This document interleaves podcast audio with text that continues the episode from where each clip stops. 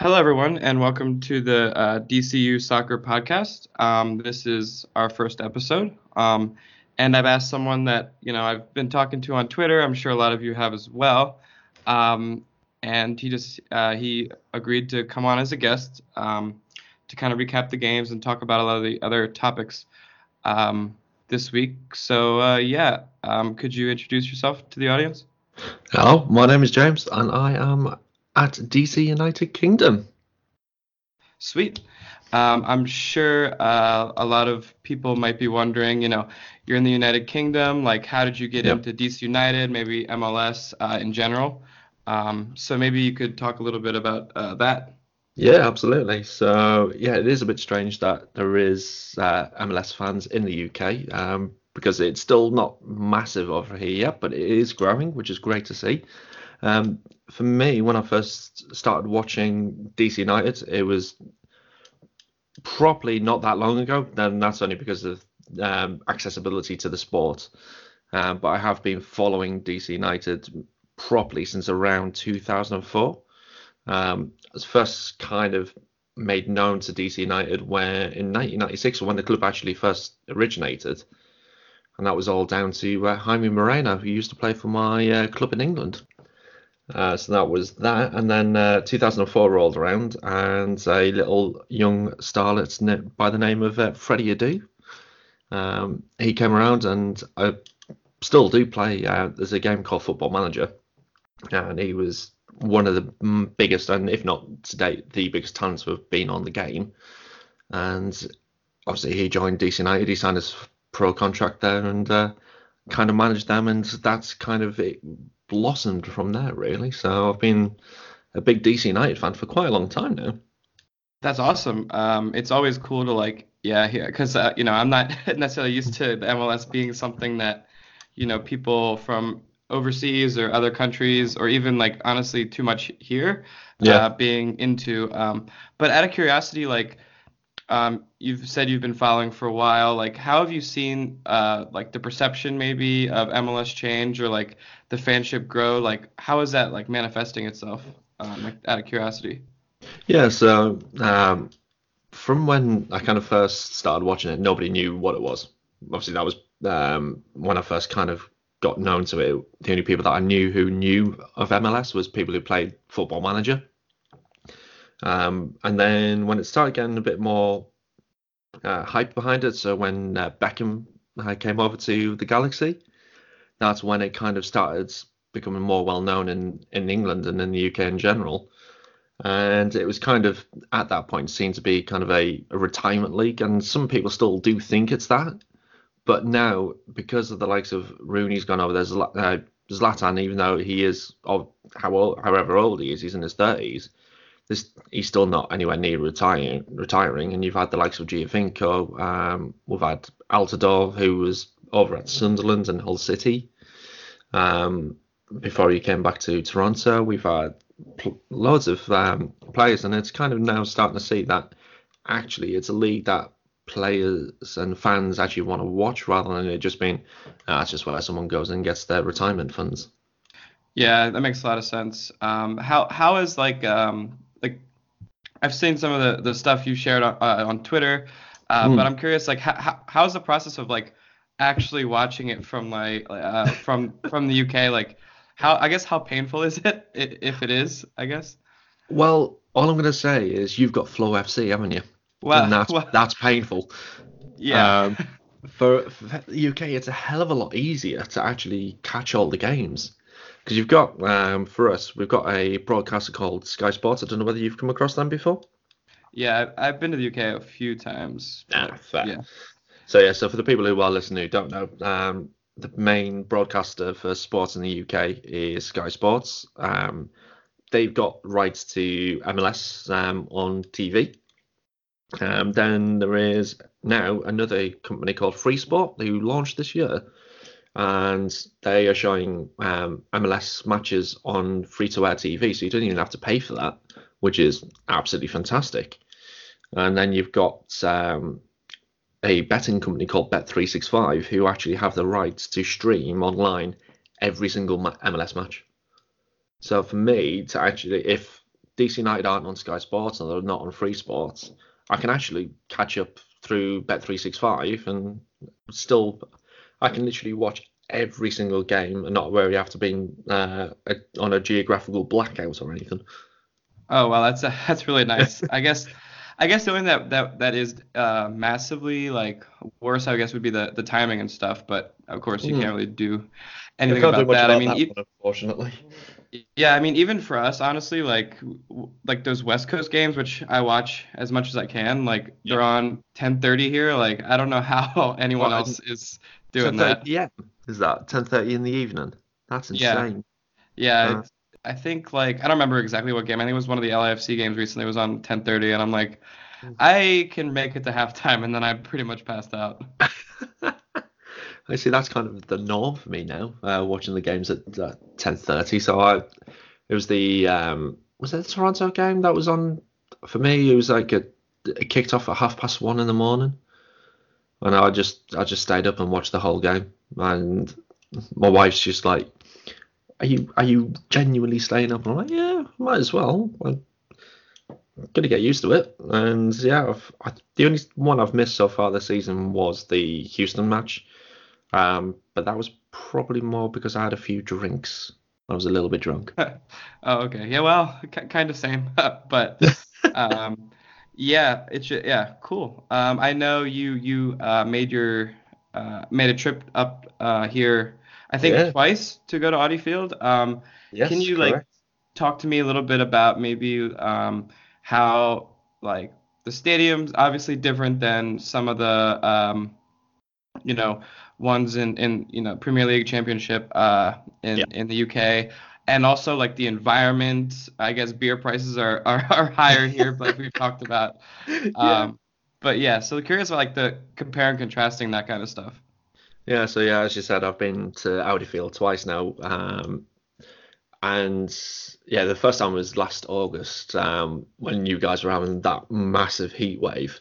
So that was um, I went to the uh, Philadelphia Union game, and that was just a sweatbox. And it was an evening game, and I just, I, it was like 34, 35 degrees Celsius. Um, so, and the humidity was really high. So, but that first um, kind of impression that the stadium gave me when I when I arrived there, it was just like, oh wow. I, I was just genuinely surprised. So the stadiums that I'm used to in the UK, they kind of usually seat around about thirty to thirty-five thousand. Um, so my home team in in the UK is uh, Middlesbrough. Their stadium is thirty-five thousand. It was built in 1995. Um, so by stadiums of- of today, it's actually now becoming one of the more older stadiums, but at the time it was revolutionary in the stadium design and everything.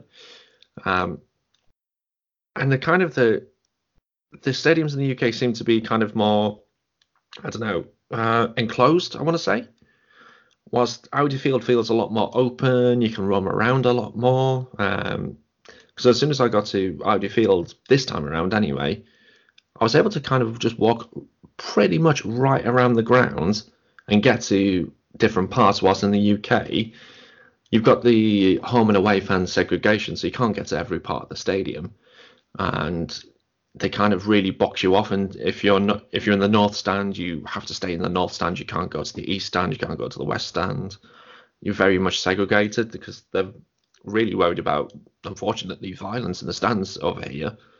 Um, whilst in my two visits to Audi Field, that just doesn't seem to be a, a massive concern or anything, um, which is great because it's nice to be able to go into the stand and actually have your beer in the stand as well. Um, I don't know whether you know in the UK you're not allowed to in in football anyway or soccer, um, you're not allowed to have your drinks in the stadium in the Yeah. stands which is a massive shame. But again, it's a lot cheaper. Um, so I think a pint of uh, Heineken, um, which is what I had at Audi Field, uh, compared to the UK, is usually probably about five or six pounds. So uh, into dollars, that's probably about seven or eight bucks. And then you compared it to Audi Field, and it was thirteen dollars, and I was like, "Whoa, Yeah. okay." I was not expecting that much. I was expecting expensive, but not Right. thirteen dollars expensive.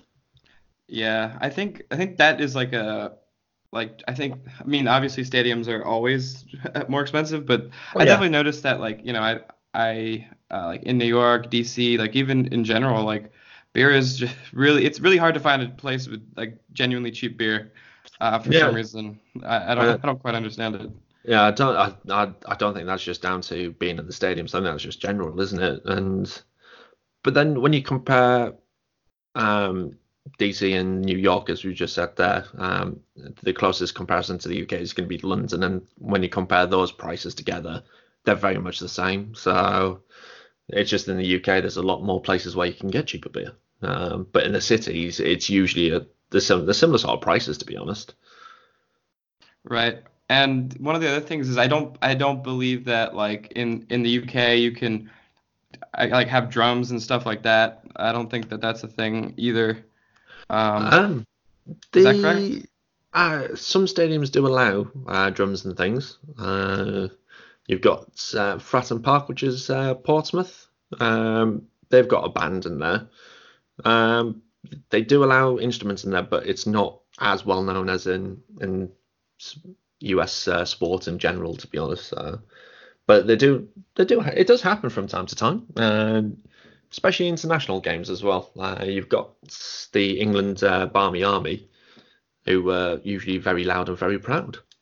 right. So you said you've been to the UK um, on occasions. Um, whereabouts have you been? Have you actually been to any sports over here? Uh, no, I, I we didn't go to any uh games, but uh, I've been I've been to the UK a couple times. I've been um I wish my dad were here because he took us all over when I was like you know 12 and then I think around 14, 15, 16. Yeah. Um, but yeah, definitely I've been to London. I've been um my dad grew up in a town called, I believe it was called Marlow. Does that sound right? Marlow? really- that that does ring a bell, yes. really small town and I Yep. I got to see his like childhood house um and we we went to so my dad is a history professor and so we went and and one of his specialties is the the uh the slave trade so he writes a lot about Yeah. that kind of stuff Oh wow. um so he he's that he did a lot of research there so we got to go around and see a lot of like the historical stuff um which I loved especially back then because I was really into history and and I had never been like I had been to like Mexico before like on a vacation but Yeah. I hadn't been like to uh, like another place that had you know a lot of different museums and like um like I'm not just on a beach you know so uh yeah I went I went around England a lot I we were in Wales for a little bit Yep. um which I forget why but yeah Probably I, I remember seeing I honestly and and this sounds cliche but what I remember from going to Wales was literally seeing hills and sheep that's literally what I remember and I know that's Oh. a thing so like it, it is a massive thing, yeah. I'm glad you said that. But I'm it's so true. That's what I remember. And Yeah. I also remember like my dad because we, we we we drove everywhere because we were there for a while. I think Yeah. even both times, uh, trying to drive and and um, on the wrong on the different side of the road, and that was very interesting a couple times. You Um, see, I, that that's the complete ro- uh, other way around for me because I, when I went to um, America for the first time, I actually drove in Orlando, um, and that was bizarre for me because you guys on the interstates, I d- is it true that you can, it doesn't matter what you can overtake and undertake? Because that was just weird. what do you mean by overtake and undertake? I don't have Um, so you've got the multiple lanes on the carriageways. right. Um, you can be in the middle lane and people can overtake you on either side. Oh yes, yeah. You yeah they can they can pass you yeah. Yeah, because whilst over here in England, you, that that's illegal to People- undertake. Yeah, so there it's it's not it's something that I think that they're I don't know if they're necessarily changing, but they don't necessarily encourage that kind of thing. That there's usually like what we call like a fast lane and a slow lane. Yeah. And so they encourage you when you're learning to drive to like only only like yeah, pass people, go into the fast lane and then pass someone. Yeah. Um, but yeah, it's definitely not illegal and people definitely do it and there's a lot of people uh, here who who like get really upset about that kind of stuff, especially like, oh, you're being slow in the fast lane or, or whatever. So Yeah. yeah, cool. Yeah. Um, so yeah, uh, that was that was very interesting for me. I always wanted to like, I was very curious about that kind of stuff with like the UK and, and MLS and stuff like Yeah. that. Um, but yeah, so one of the things uh, that happened this week was that we saw the 40-man preliminary roster for the Gold Cup, Yes. um, which had a DC United player, Paul Arriola. yep. Um, so yeah, what did you think about that? Um, I'm actually extremely curious about this uh, as well because like obviously it's a regional tournament and like you know how, how familiar are are you with like you know the U.S. men's national team and like uh, the Gold Cup and CONCACAF as a as a region? Um, I w- will be honest. Uh, the the Gold Cup it doesn't have that much um, media coverage over here at all, if any. Uh, so when it's kind of announced, it's kind of like it's it's not a massive thing at all. So, but obviously now, the more I'm watching MLS and seeing actually the players that are called up to the squad, I'm actually taking a lot more notice now. Um, my wife should probably thinks I'm I'm I may as well be American in myself. Uh, how much I Yeah. actually take notice these days. Um, even to when I do play my football manager game, all I ever do is just do the MLS leagues now. Um, that's all I ever care about when I'm doing stuff. So it's interesting to see the squad. Um, I mean, it's great to see Arriola in there. Um, he just definitely deserves to be in there. And obviously, we're going to probably going to talk about Bill Hamid in a moment um, and his lack of uh, appearances. Um, and how the hell is Brad Guzan in the squad? Yeah, I I uh, yeah, I think. that was a good reaction. Um, I I I, it, I I've said this a couple times. I mean, I tweeted about this too. Like, it's it's it's surprising and and not surprising at the same time. Like, Yeah. I think it's it's surprising because especially as uh, DC United fans, like we know Bill Hamid is one of the best, if not the best, goalkeeper in Yeah. MLS. If not, statistically, you know, he is, isn't he? Yeah. Yeah, statistically he, he is and like Yeah. if I'm thinking like like if I would rather have a goalkeeper from any other team, like I can't think of a team or a name or anything like that. And so it's kind of puzzling that that there isn't even, you know, a chance given um, Yeah. especially with a roster that's so large. Yeah, Uh, absolutely. I yeah. know, I've just got the roster up in front of me right now, and you've got five goalkeepers in the in the roster there. So you've got Guzan, you've got Ethan uh, Horvath from Club Bruges, who's obviously over here. Uh, Sean Johnson, who, to be honest, when he had a great game against DC when we were at um, the Yankee Stadium, that was just an insane performance from him. Tyler Miller, I've not really seen much of him, so I can't really comment. But Zack Steffen, um, he's been fantastic as well, I think. If there's, if there's going to be any keeper that I would say to replace Bill Hamid in goal, for me, it would have to be him. Yeah, for sure. I think I think Steffen's definitely locked in as as the number one, and I think one of the other. Cons- I mean, obviously he's probably our best keeper in the pool, um, especially in terms of like the multiple different skill sets he has. But Yeah. I also know that he needs some international games, competitive games, so that he can get his visa for when he gets transferred this summer, I believe. So That's correct. Yeah, he's all, coming over to uh, coming over to the Premiership with uh, Man City. Yeah, yeah. Well, I, I I'm not sure if he'll he'll if he'll get loaned out or what'll happen, but it's definitely a big big deal for MLS. I mean, I think Yeah. the United States is kind of at this point we're kind of like yeah, like our strengths are producing goalkeepers at this point, so Yeah. um, it's kind of like okay, now this is the the next one um, to go over there. Uh, but yeah, I think especially Ethan Horvath, like I think he's a great goalkeeper. I I kind of consider him kind of similar to Bill Hamid in in in that he is a very good shot stopper, Yeah. but not necessarily someone who's uh, you know playing with the team in the back uh, with his feet um, and stuff like that. Yeah. And so yeah, it was kind of puzzling for me. I don't know.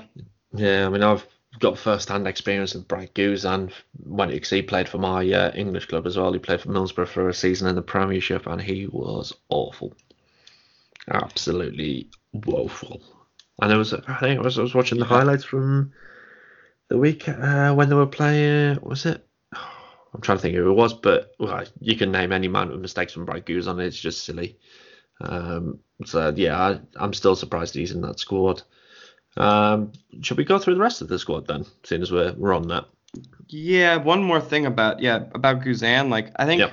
I mean, I remember I've been watching Guzan play for the national team for a while now. I mean, Mm. especially as like a backup to Tim Howard for the longest time, and then yeah, he he played at a couple teams I think over there. I forget exactly, but Yeah. yeah, his his form is his has dropped quite quite a bit, Yes. and and Yeah. the amount of like like mistakes that I don't know what it's coming from. It just seems like he's very like stiff and very much like, uh, unable to like move some Yeah. sometimes. Yeah. And yeah, it's kind of kind of weird. I don't know. Yeah, it's uh, and he played for uh, Aston Villa whilst he was over here, and he played for Middlesbrough, and yeah, he's it's annoying because he can play well, and there is times when you think actually he's done had a great game, but he's just not consistent, and he's and he's just very prone to those weird mistakes. I mean that goal against uh, they conceded against us uh, from Lucho Acosta. I mean it was just like I I mean, I play I play in goal in a six society. I'm thinking you just put your body behind it. yeah, that one was. That's all you had to do is just put your body behind it, and then you've saved it. But you know, yeah. well, anyway, Yeah, I think I think for him, per, like expect for me, and and this is subjective, so uh, Yeah. I don't know, but I think I, he's always done really, I I think really well at the international level, um, except maybe I guess recently-ish. Um, but yeah, I, I never, I mean, even in Atlanta, like I don't know, like it's just not not necessarily doing that well. But yeah, I think we should look at the rest of the the roster. What did you Yeah. what did you think of it? um, it's um, I tell you what, there's a very wide range of um squad mem uh, roster members in there. Sorry, I keep saying squad, but you guys call it roster. That's uh, things I've still got to get used to. Um, It's Yeah. it's actually um it's good to see there's players from I was it Andrew Gutman from Charlotte Independence from USL. Well, that's quite Yeah. cool to see. And you've got players coming over from Europe. Um, you've got players who've yeah, it, it's actually quite a nice spread. So you've got different play you've got players who've experienced different styles of football in different leagues. And I think that's only that can only be a good thing for you guys. Yeah, I think I think so. I think I was I was surprised to see the the the USL. Um, I think there was another one as well. I don't remember their name, but for Gutman, I think he's on loan back to USL from. I think he's he got signed by Celtic. Oh Um, right, okay. Yeah, and so I think it was something weird where he got like I think got loaned to Nashville, who's going to be an MLS team next year. Yeah. And I think like Chicago had his MLS rights, and they were like, okay, like you can't do this, and so he had to get loaned to a different USL side, and it was like a whole bunch of like MLS stuff. Um, That's but- crazy. yeah, so I yeah I think it's a it's a decent squad overall. I mean, Yeah. I I kind of I'm not necessarily 100% shocked that Canouse isn't on it, uh, considering how his last call up went, where he was in the Mhm. 18 for one of the matches and then not even in the 18. Yeah. Um, but I mean, in a 40 man roster, you know, you never know. So I was kind of like, uh, I could kind of see him being like on there as like a, you know, a back, like a, a deep, deeper backup. But yeah, and and for this tournament, uh, Paul Arriola is the only DC United player in in for any of the countries uh, on any of the rosters. So yeah, That's- because that's crazy. That. yeah, well, Mora is out still. Yeah. and uh, I think Segura is Costa Rican, but he didn't get the call up. Um, and we have uh, Durkin at the U20s, Yeah. and uh, Moreno will will be going for Venezuela for Copa America. Uh, Yeah. That's- yeah. yeah, it's uh, yeah, it's a bit crazy, but you know, um, I was just having a look at some of the other players that are in there. Um, when you've got who I've seen a couple of times now, uh, Josh Shar- uh, Sargent from Werder Bremen. He's been looking decent. Um, Yeah. And it's not, and then you've now got uh, the new, new not new uh, Chelsea signing uh, Pulisic, which is going to be great to see him in the Premiership now. yeah, I really think looking forward to that. I'm really excited about it. I liked I liked that I kind of liked that he was at Dortmund because their jerseys are so cool and like their, their, like their stadium's awesome. Their fans Yeah. are fantastic. Yeah. Um, yeah, and they and they did have Jurgen Klopp as well, who is I love him as a manager. I think he's brilliant. Yeah, for sure. I mean, yeah, so it's like it's like I'm sure it was difficult for him to to choose to to uh, go to, you know, Premiership, uh, I Mm. mean Premier League. Uh, but yeah, that's exciting as well. I mean, Chelsea's a historic club, and I think that's it's also a great way to like, I mean, potentially like a great way to get more um, like Americans into like the sport. I mean, Yeah. having I think one of the things Americans love are those like those you know the, those sports people, but they're also like stars. You know, like Tom Yeah. Brady, you know, whoever. Like I think that's a really big thing, especially here. Yeah. And so like I'm hoping that that works works out and that he he does well under Sorry. I don't know Well, how, how well, that's gonna go, but Well, he might not even. Sorry, might not even be there at the end of the in the start of next season. From uh, big big rumors over here, yeah. it looks like uh, he's going over to Juventus apparently. Oh, really? Interesting. Yeah, yeah, that was uh, a new one. And then the replacement for him apparently could be either Frank Lampard, um, former Chelsea legend midfielder, or even the Chelsea women's boss, which was a, a bit of a surprise. She could be the first uh, female manager in, in well, the, in the football league in England. That England. would be that would be pretty cool. that would be that would be something else. I just hope that the fans don't do aren't dumb about that. Who knows? Oh, but oh, you know it. You know there will be. Come on. yeah, that's It's, unfortunate. it's it's England. W- How far? This is probably going to sound horrible, and I'm probably will get some hate for it. But English fans are absolutely idiots. Yeah, we come up with some weird. We come up with some cracking chants, but then there's some chants that it's just like, really, do we need to be shouting about things like that? yeah, But, I, yeah. I definitely heard heard those kind of things. Um, but yeah, so I mean, I, I'm excited about the Gold Cup. I'm I Yep. might be going to one or two of the games. the The problem is you don't know like obviously who's going to be in like the semifinals, the finals yet. So I don't want to like Yeah. buy tickets, and it's you know not necessarily who I want to see. Um, especially if they're like expensive. But Yeah. yeah, I might be going to some of those games. I think nice. seeing the other rosters, Mexico only only ha- in their 40 man roster only put out 29 people, uh, which I think was yeah. They have a lot of like a lot of their players. I'm not I'm not fully filled in on on Yeah. on you know Mexico and like stuff going on there, but there's a lot of like drama. Like Carlos Vela like denied like denied the call up basically. Um, I think someone else just had a baby or something, and and I think like even in the last World Cup there was a lot of like drama about some of the older players and like you pay and stuff like that and and so Yeah. it's yeah I don't I don't necessarily know what's going on there I think it's either that they literally don't feel like anyone else they could call up is worth calling up or that they're like extremely confident and I think Yeah. either one is possible considering Mexico is like I mean in CONCACAF it's typically you know the United States and Mexico are the top Yeah. two teams um yeah so I don't know. I wonder, I wonder why. Um, has there been any reason as to why Vela's been like that? Has he come out with any statements or anything?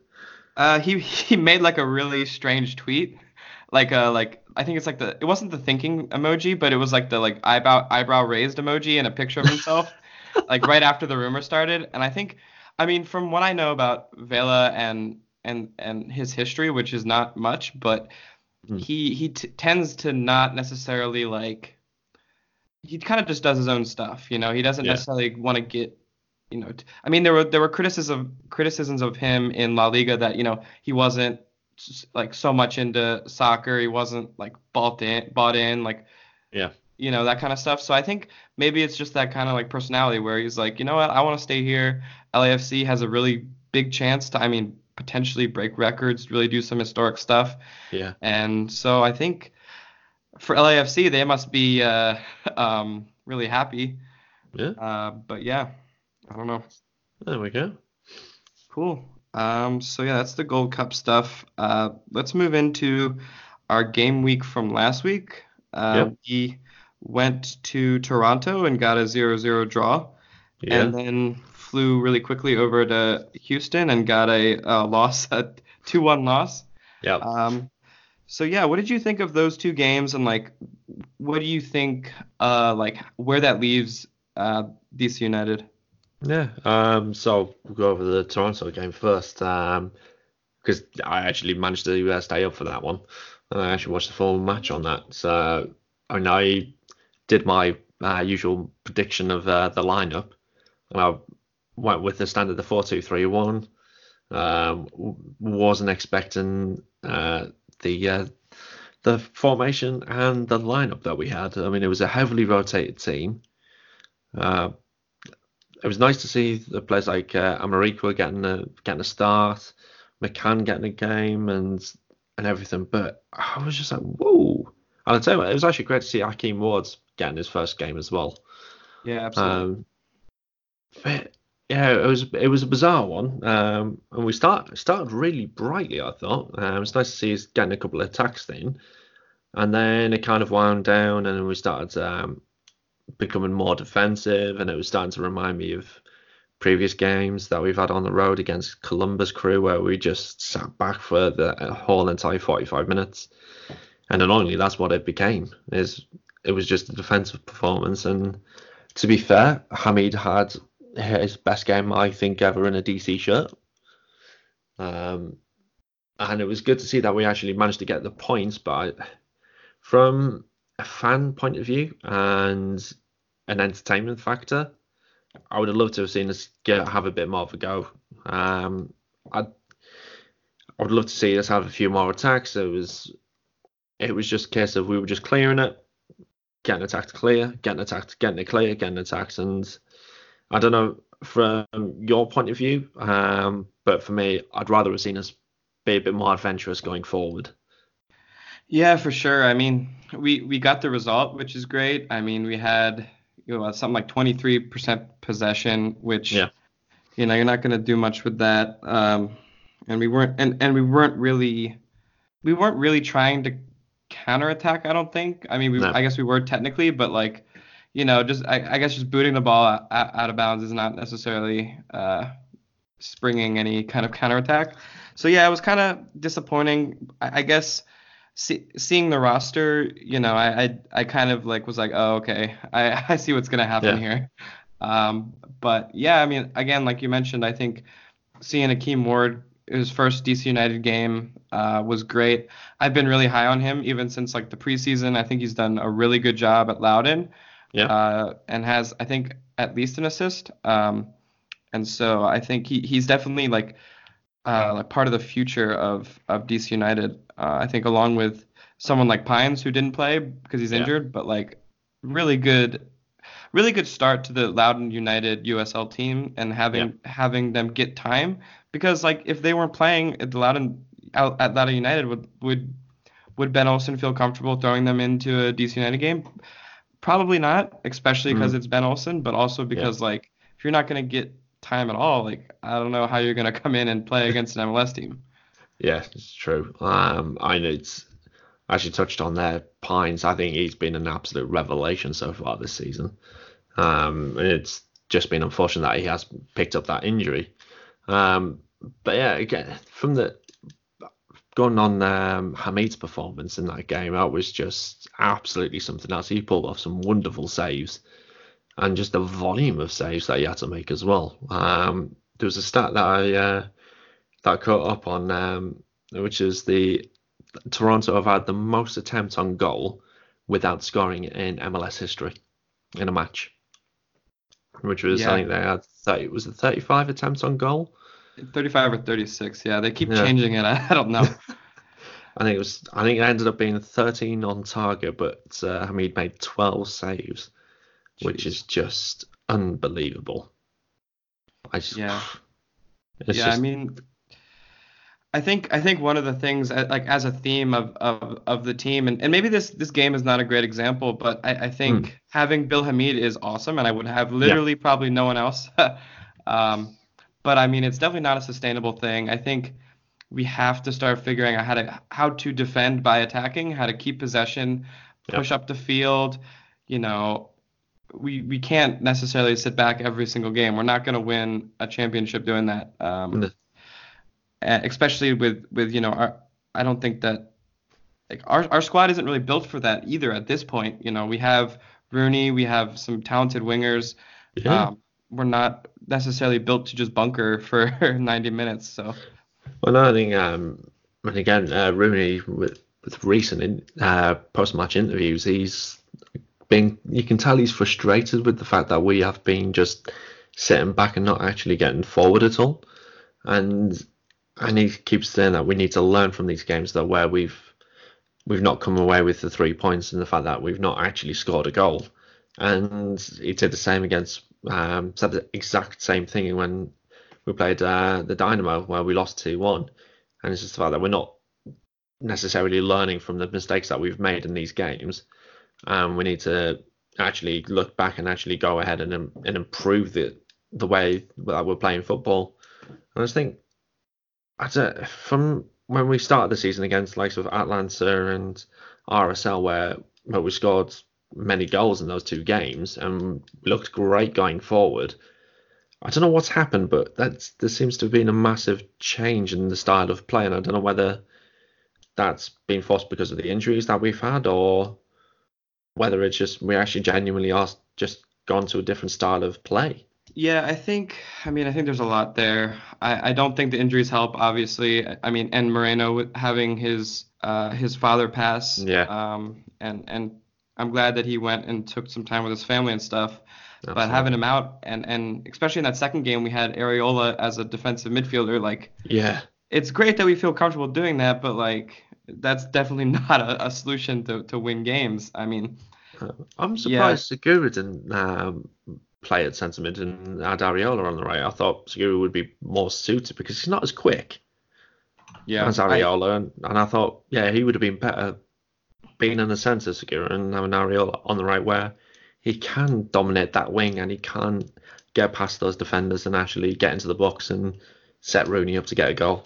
Yeah, for sure. I think I 100% agree. I like when if I like I um I was just thinking about this. Like, if I had just seen like a list of players, I would have been like, oh, Segura must be like starting in the, the defensive midfield. I mean, yeah, definitely. I think I think it's a very Ben Olsen choice again. Like Ben Olsen trusts Arriola anywhere on the field, and I think. Yeah. I think that's what it comes down to, and I think that's also he trusts Segura too, but I think he trusts Arriola more than anyone else because we do know that Arriola can defend in a tight yeah. spot, and he can do pretty well at, at these different positions. Yeah. Um, it can be frustrating though, for sure. Yeah, and looking from a player development point of view as well, um, I was just thinking about as we were talking about it. The, it's nice to have a player who can be the jack of all trades, but he then loses his speciality. Um, there's a an example I was just thinking of um, in Arsenal Football Club, Ainsley Maitland-Niles. Now he's been thrown everywhere on the pitch, uh, but he's now become a player who will be able to be okay at left back, okay at right back. Uh, he, he's able to do a job, but he doesn't do it incredibly well. So he doesn't make a position his own position as such. He's just one of those players that can be dotted around. And my fear is if Olsen keeps doing that, Arriola will become that kind of player, where actually we might have someone who is more suited to a right wing role and Arriola, even though he's better than Segura at the right wing, because we haven't got anyone else to play in that central defensive role. That's where Arriola's going to go, where we, we end up losing out that pace on the wing, where yes, we might concede a goal, but we'd probably score two because Arriola's on the right.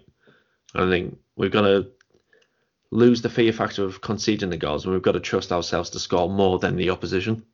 Right. Yeah, I think. Yeah, if it, I mean, I definitely would have th- put Arriola out there. I mean, I think one of the frust. I mean, I don't know because I don't talk to Wayne Rooney, obviously, but I would guess one of the frustrations is that he knows that there's more talent here than what what is being displayed, and you know, with Acosta, with uh, TT Rodriguez, and and with I mean, even Paul Arriola, like that's a mm. really solid top like top four. Like yeah. That's really talented, and and the fact that we're having so many issues scoring from open play is yep. is is a really big issue. And whether that comes down to players not playing up to what they can, not holding themselves accountable, or coaches not putting them in positions to succeed, yeah. it's a problem. And ultimately, I think it's probably a little bit of both.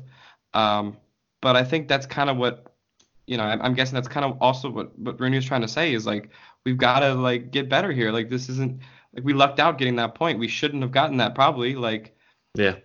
Um yeah, it's frustrating. But during that that Houston game, the the first goal we scored was Segura making a, a good cross, and then Yeah.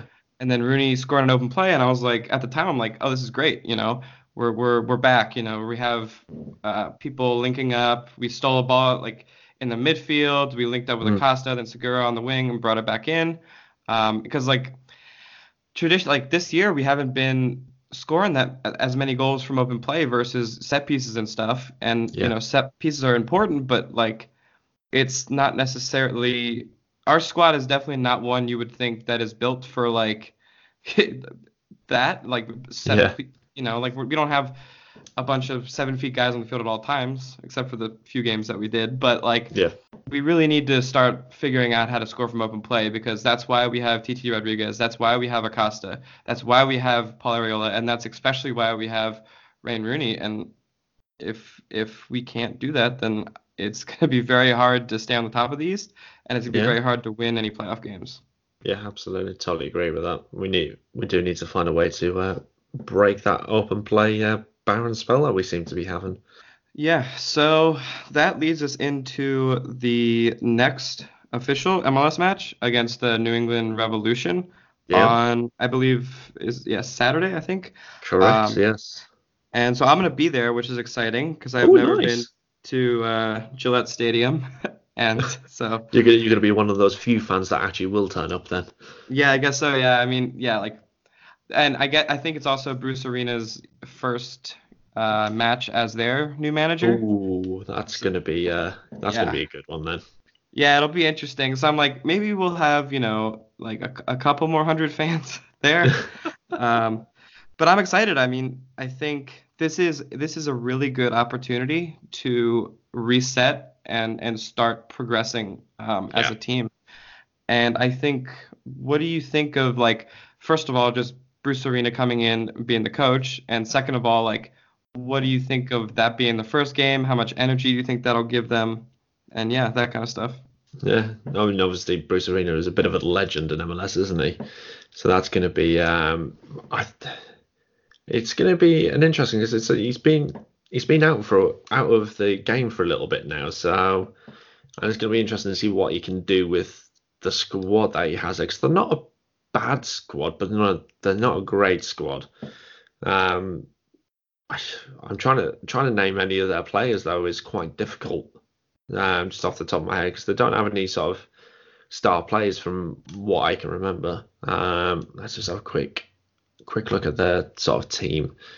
Um, whilst I'm loading that up, um, it's good. It's certainly going to be a interesting game from the fact that his first game is against us. Um, obviously, he spent a bit of time over in DC, and I'm I'm intrigued to see how the fans react to it.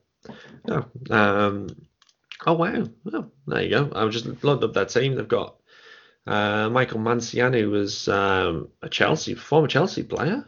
Um, yeah, we've got Carles Gil, who was a former Aston Villa player. So they've got a couple of players that I've recognised in there, but not really anybody Yeah. else. Yeah, Um, Diego Fagundez is like he, he had some good some good years uh, in MLS. I think he's he's been with the Revolution for a little bit. Uh, he's a dangerous player. I don't think that recently he is though. So I don't know. um, but yeah, I Uh. think it will be interesting to see how the Revolution um, respond to him. And yeah. Also, I mean, he's going to get booed in pretty much every stadium, considering he was the coach when we didn't make the World Cup. And so, Yeah, Yeah, that's, I mean- not going to be that's not going to be good for you guys. Well, not good for anyone really. But uh, yeah, that's definitely. uh, I, I'm not. I'm not the person who boos people, but I definitely am at games where you know people boo Guzan or Michael Bradley or yeah, Altidore is a big one. Um, a lot of the bigger personalities, I think, and so I'm guessing Arena gets it worst, but, but Bruce Arena was chilling. Like he didn't have to come back. He didn't have to coach ever again. Really, I don't. I don't think. Yeah. And so like he took that down in, in as a project, and I think that's commendable. I definitely. That's one of the teams that is like, you know, uh, I, I mean, don't I think you- have much of a future. So I don't know. no, you were being I think you were being kind, uh, calling it a project. Um, yeah. yeah. Um, how, how many points have they got at the moment in the league? They're not doing as badly as like Colorado, but I think they have like 11 or something. And uh, Oh, oh that, that's genuinely surprising. yeah, I think Oh, I mean they've got 12, 12 points they've yeah, got. 12. There you go. Yeah, Yeah, it's definitely not as bad as Colorado who are on five points. Flipping Yeah. heck. That's yeah, and they they finally won a game. They they they were at two points until this week. So yeah, uh, yeah, like yeah. Well, yeah. Uh, let's have a look. Uh, right, so their record at the moment, um, at home anyway, they've New England have currently won uh, three, won three games, lost four, but tied zero. Which, funnily enough, is kind of the opposite to when they've played away, which is zero wins, uh, four losses, and three ties. Um, so yeah, so it's they're not doing great. Um, they, Yeah. they've lost more than they've won at home, so we could do put a big dent into that and make them lose their fifth game. Uh, they've only scored 14 goals so far this season and conceded uh, 31. So they are very uh, they're the leakiest defense in the Eastern Conference. Uh, they're the leakiest defense in the league at the moment. So if we can't score goals this weekend, I don't think we'll be able to score many goals ever from the looks of it. Yeah, for sure. I mean, I wonder. I want. Yeah, I mean, like I mentioned, I wonder if the the new coach, because like change is sometimes inspiring. Like, Yeah. I'm curious if like that will give them uh like a more incentive to, to do their jobs and play Yeah. well. Um, but also I'm curious like so Paul Arriola won't be playing, which is not great because he did Yeah, get that red card, isn't he? Yeah. uh, which looked pretty bad. Honestly, have you seen that replay? I, I have, yeah. It's just like he he could have that genuinely he could have done really well and made that look like an accident, but he just didn't. It was Yeah. just it was clear and obvious, and he deserved to be sent off. But he's got that in him, unfortunately. yes, he He's does. got that aggressive streak. Um, Yeah. I don't know whether that's because he's Calif- is he Californian? I think. Yeah, he's yeah he's uh I think he yeah he's from uh where is it uh Chula Vista yeah California Yeah. Um, whether it's because it's where he's from and they just have a bit more of a aggressive streak from over that side of the country. Um, but yeah, he's uh, I've, every time I've seen him play, he's got that little bit of a moment, and you think, ooh, he's Calm going on the edge there. Yes. Yeah, no, yeah, he's definitely one of the guys like if he feels like he's been wronged or someone like fouled him and he didn't get the call, he will definitely like go and pay it back and he does it Yeah. very aggressively. Yeah. Um and so I mean or or he'll do things like like kick the ball as hard as he can like away or something like that. I've seen him do that a couple times. Um but yeah, like maybe yeah, that was that was quite a bad quite a Yeah. bad thing. And so they gave him a yellow card at first, but then yeah, like the replay, you, you kind of got to give a red for that. If if if that's not a red, then I don't think anything is. I but- I didn't even realize it was um overturned from a yellow card. That that wasn't shown on the replays from what I watched anyway. Yeah. That's, uh, interesting to, to hear. yeah, I think maybe I, I I don't know, but I'm guessing that like the ref missed the follow through, like the, Yeah. and they just gave a yellow for like the the like just whatever. I mean, it was a- started it, but Yeah, I mean it was a clear trip as well. I mean, Yeah. you- I mean he was just doing all things wrong there. It's just like if, if I think he was think probably thinking if I'm gonna do it, I'm gonna do it in style. yeah, and it's like the last minutes of the game, so he's probably just tired and ready to. Yeah. Um, but yeah, so he's not going to be playing. Um, I think I saw today that Junior Moreno is back training. Cool. Um, so that's good. So I'm Yeah. I'm hoping that he he plays. Um, but I'm curious how we line up with no Paul Arriola. Um, Yeah. and also considering our offensive troubles anyway, do we consider a change in formation? Uh, yeah, I'm curious. yeah. Um, I'm just trying to think how long is uh, Pines out for now? Um, has he got much longer left, or will he, He be back this weekend as well? He has so he got injured I think around like May 5th, 6th, Yeah. and so he'll probably be back in like two weeks. Yeah, fair enough. So, if we were going to change formation, I'd imagine we'd probably go to maybe as a 4-4-2, if anything. Um, but all, I can think of is um, we'll just stick to four two three one, and Segura go, replaces Arriola, and Moreno goes back to where he was before, and we just carry on as as we did beforehand. That's Yeah, the think- only thing I can think of. Yeah, I think that's possible. I mean, for 442, we typically like I don't know the, the, the correct term, but like when when the opposing team is in possession in their half, we typically shift into a more four like with lines uh 442 Mm. um where the wingers drop back uh and and then you have Acosta and Rooney up top to Yeah. uh, selectively like press or whatever. Um Yeah, yeah. But I, I was thinking like maybe we go to like a 4-1-4-1 um, instead of a 4-2-3-1, Okay. which we did try last year and it failed. But Yeah. we're much better defensively than we were last year, especially in the beginning of the year. yeah. We have Canouse. Um, so it's definitely something that maybe you know Olsen's thinking about. Um, yeah. and if it's against a side like New England, maybe it's something that we try, considering that you know they've scored 14 goals. That's not terrible, but Yeah. our defense is pretty good, so maybe we have, uh, yeah, we'd try that. Um, Yeah. I could see us putting, um, like Segura and Acosta in like like uh like um in the middle there, and then maybe Stieber and uh, TT Rodriguez uh, as the wingers, maybe. Um, oh yeah. Yeah, I keep forgetting about. Stieber. Um, yeah, same. he, he he looks all right at the beginning against um, Toronto. I thought he seemed to be getting himself about a bit, and I think we might actually be seeing the he, him coming out of his well. He's never really played that well recently, but he's starting to. I think he's starting to pick up now, and he, the fact that he's getting a bit more game time is probably doing his confidence of the world of good as well. Um, yeah, he had that. He had that like. So we got like a shot off in the first five minutes or whatever, and he, Yeah. he was able to do that. And like, yeah, I, I definitely think putting him in for 90 minutes again like has got him feeling better for sure. Yeah. So yeah, so we could potentially use use him on the right rather than Segura, and maybe keep Segura to the bench possibly. Yeah, that's true too. Yeah, I, it's nice to actually think that we've actually got some options now. Like, Yeah. So the, last season, what it was a difficult one because we just kind of stuck to the same thing the whole entire season, um, and we have done for however the last few years. And now this season, we've shown that we can actually play really well using the three-four-three formation. Um, as well was it the th- or three-six-one formation or whatever, however it was Yeah. laid out. Um, and the fact that we've got the four-two-three-one as well, and it's just nice to be able to be, chop and change and make it work to the the roster that we've got actually now, rather than being we fit the roster into one formation and that's it.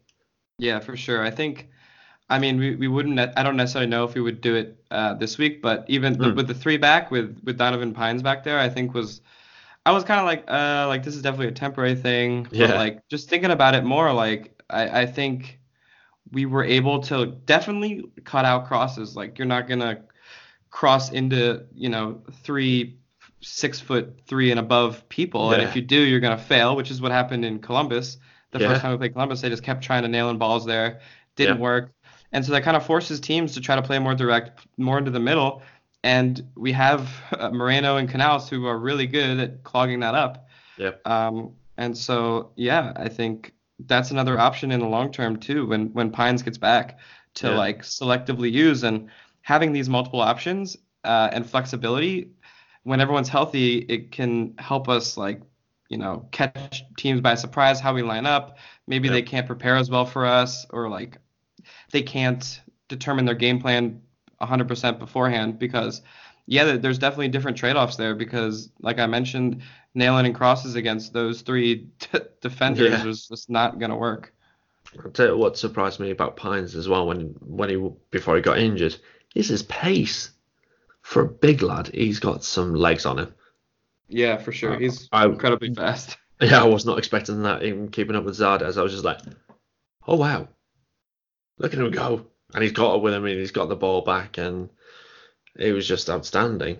But a question for you: Would when Pines is fit, would you be starting him each game? Uh, it's hard. I mean, I don't think so if we do the 4-2-3-1 because that Mm. pairing of Brillant and Birnbaum has, has been so successful in that formation. Yep. Um, I think it definitely makes the case for the the you know three five two or whatever you call it um, Yep. stronger for sure because I mean having Donovan Pines is great. He was um, he's played amazingly, and I think even on like corners and stuff, he can jump, and he's so tall, and like that's that's a real dangerous thing. You have uh, Birnbaum and Donovan Pines Yeah. up there for a corner, like that's you probably have the opposing team's two center backs covering them, and so like Yeah. you leave other options, and so I don't know, it's hard. I I don't know. Yeah, fair enough. See, for, I think for me, I I probably would have him in my lineup, and I would actually go revert. I would actually make our formation the default as the 3-4-3, 3-6-1, 3-5-2, whatever we use ahead of those three defenders, because each game so far, um, they've looked absolutely solid at the back, and I think that's if we're going to build it the foundation from the back, we've actually looked decent going forward as well when we've had those three there. I mean, I mean, apart from the game against uh, Minnesota where we had that goal wrongly ruled out, I think that would have just complete that completely changed the game for us.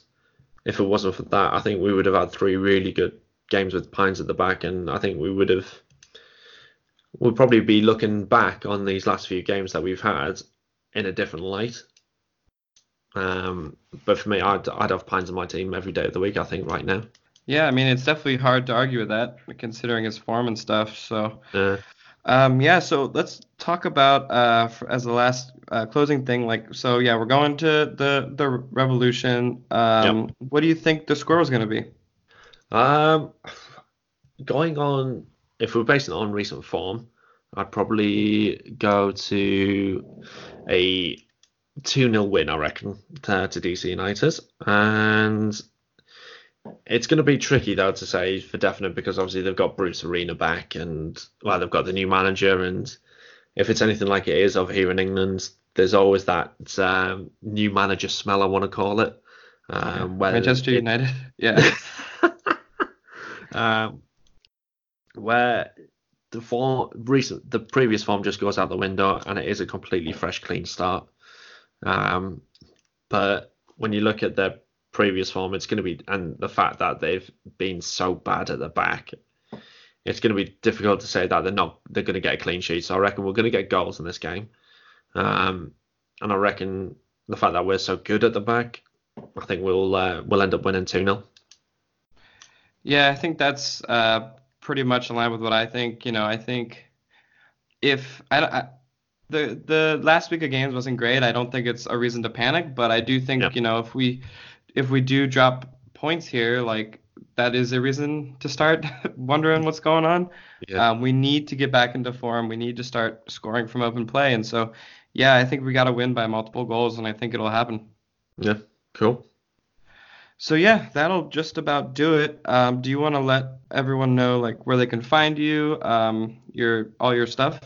Yeah, absolutely. So on Twitter, it's at DC United Kingdom. Um, on Facebook, is at DC United Kingdom FC, and the website is dcunitedkingdom.com. Sweet, cool. All right, thank you so much for being here. Uh, I had a great Very time. Um, I hope we can do it again. Yeah, absolutely. And I'll have to get you on my show at some point. Absolutely. All right, cool. Cheers, man.